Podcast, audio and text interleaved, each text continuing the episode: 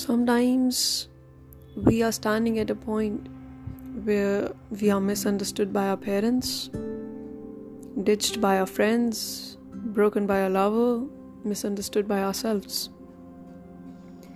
At that point, all we need is that someone could pamper us. But all we not know is that we don't need a second person to pamper ourselves.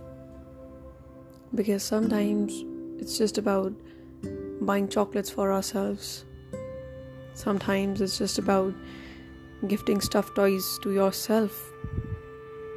Sometimes it's just about being open and preferring butterscotch over chocolate flavor without being judged. Sometimes it's just about choosing perfume you want, not the other person.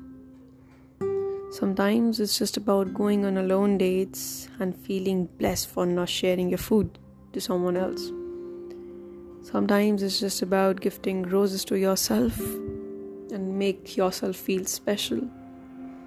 Sometimes it's just about celebrating Valentine's Day alone by listening perfect song realizing how beautiful you are.